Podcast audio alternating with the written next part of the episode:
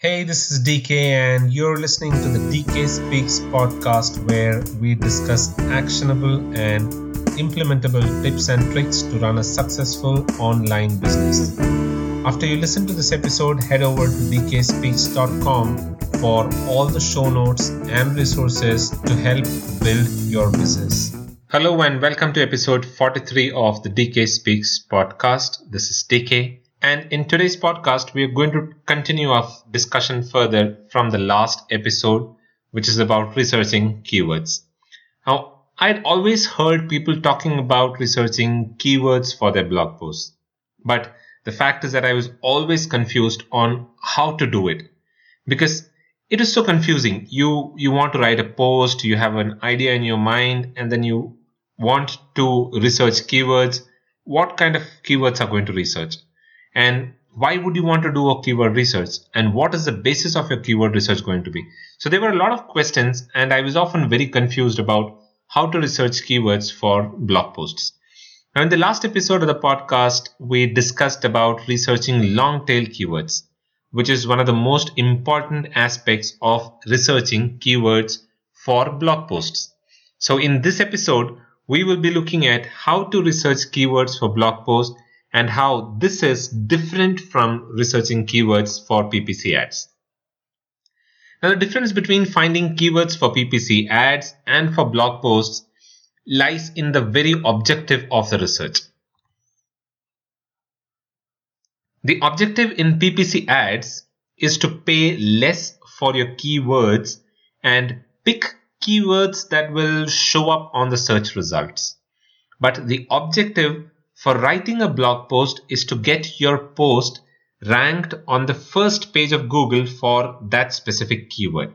And that is your objective of researching keywords for writing a blog post. While both of these might involve long tail keywords, there is an inherent difference between the objectives of these two campaigns. And it is because of the objectives of these two campaigns. Now, long tail keywords get very low search volume and the cost per click will also be very low, but these might necessarily not be conversion keywords. So people clicking on these keywords might necessarily not be people who are ready to buy something. So if the traffic from these keywords don't convert, then your return on investment will be very poor and you'll be losing a lot of money. Hence, it is important that your keywords are conversion focused as much as it is volume focused. This is what happens in a pay-per-click campaign. Whereas in the case of a blog post, since your objective is to get discovered on search engines, you don't really need a conversion focused approach to finding keywords. And hence, the simple long tail keyword research is more than enough for your blog posts. So now the question is, how do we research long tail keywords for our blog posts? And I'm going to give you two very simple approaches, both of which work really well. And it depends upon two different scenarios where you can use either of this approach. But I don't think there is anything else that you would need more than these two approaches that I'm going to talk to you about.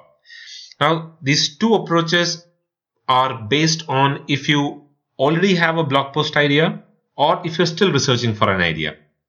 So let's talk about the first approach. Now, the first approach here is that we're trying to find some nice blog post ideas. So what we are doing is we are researching keywords and we're using those keywords to write a good blog post.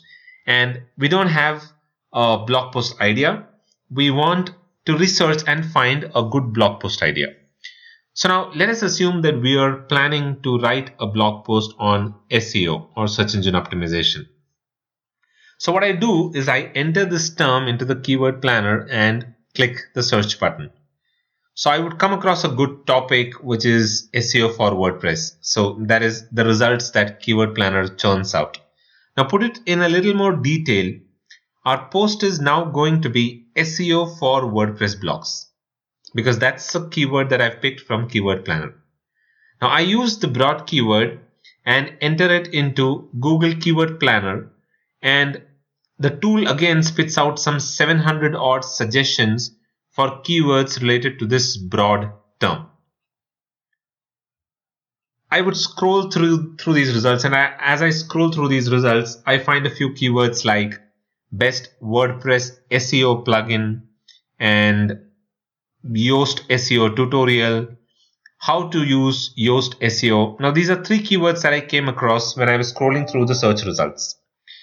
Now, these are all potential keywords for blog posts, and I can easily write a couple of blog posts at least from these keywords that I found on Google Keyword Planner. Now, let me give you an example of the keyword. So, there was one keyword that I saw which is best WordPress SEO plugin.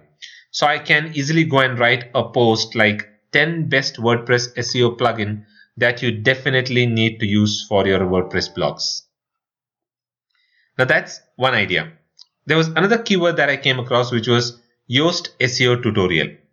Now this is another blog post idea. The blog post idea will be Yoast SEO tutorial, how to use Yoast SEO effectively for your blogs. You can see the, the idea and how it works. So you found two articles or two blog post ideas from the keyword research that you did. And all that we did was use some simple seed keywords and with a little bit of digging into it, we got to a narrower long tail keyword. And you can now write your blog post on these keywords and you know just by doing some of the basic Yoast SEO optimization of your blog post, I'm sure you'll be able to get your blog post ranked on the first page of Google. Now, the second approach is when you already know what you want to write for, and you want to find keywords that you can use in your post. Now the process is simple and the objective is to find keywords that are very closely related to the topic that we are planning to write about and that has moderate to normal search volume and very low competition. Now since we already know the topic that we are planning to write on, the process is going to be relatively simple. What we need to do is we can use a simple tool called as keywordtool.io, which I discussed in the last episode. What we do is we enter the broad keyword, the broad keyword for the post that you're planning to write into keywordtool.io and it will generate hundreds of keywords related to the topic. You can browse through the keywords and pick the ones that you find interesting and are representative of the topic that you're planning to write. Once you've picked these keywords, go ahead and check the volume for these keywords in the keyword planner tool. Now search volume might not be too high because the broad keywords normally have a relatively decent search volume, but it'll not be too high. But you can still go with it. All that you need to look for is that it has to have more than 500 searches. That is all that is required because you plan to write multiple posts and each of those posts are going to bring in little bit of traffic to your blog post. So that way you're going to get a lot of traffic from multiple keywords. So you don't need to be too bothered about finding a keyword that is that has extremely high search volume.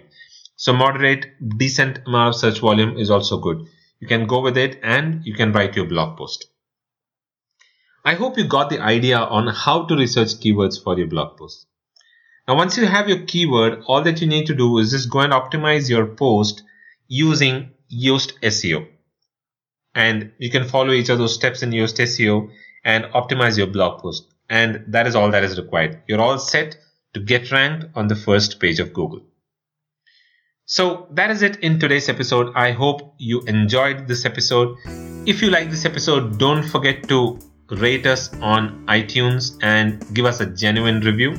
Your ratings and reviews will help in the ranking of the show on iTunes and it'll also help a lot of other people find the show on iTunes.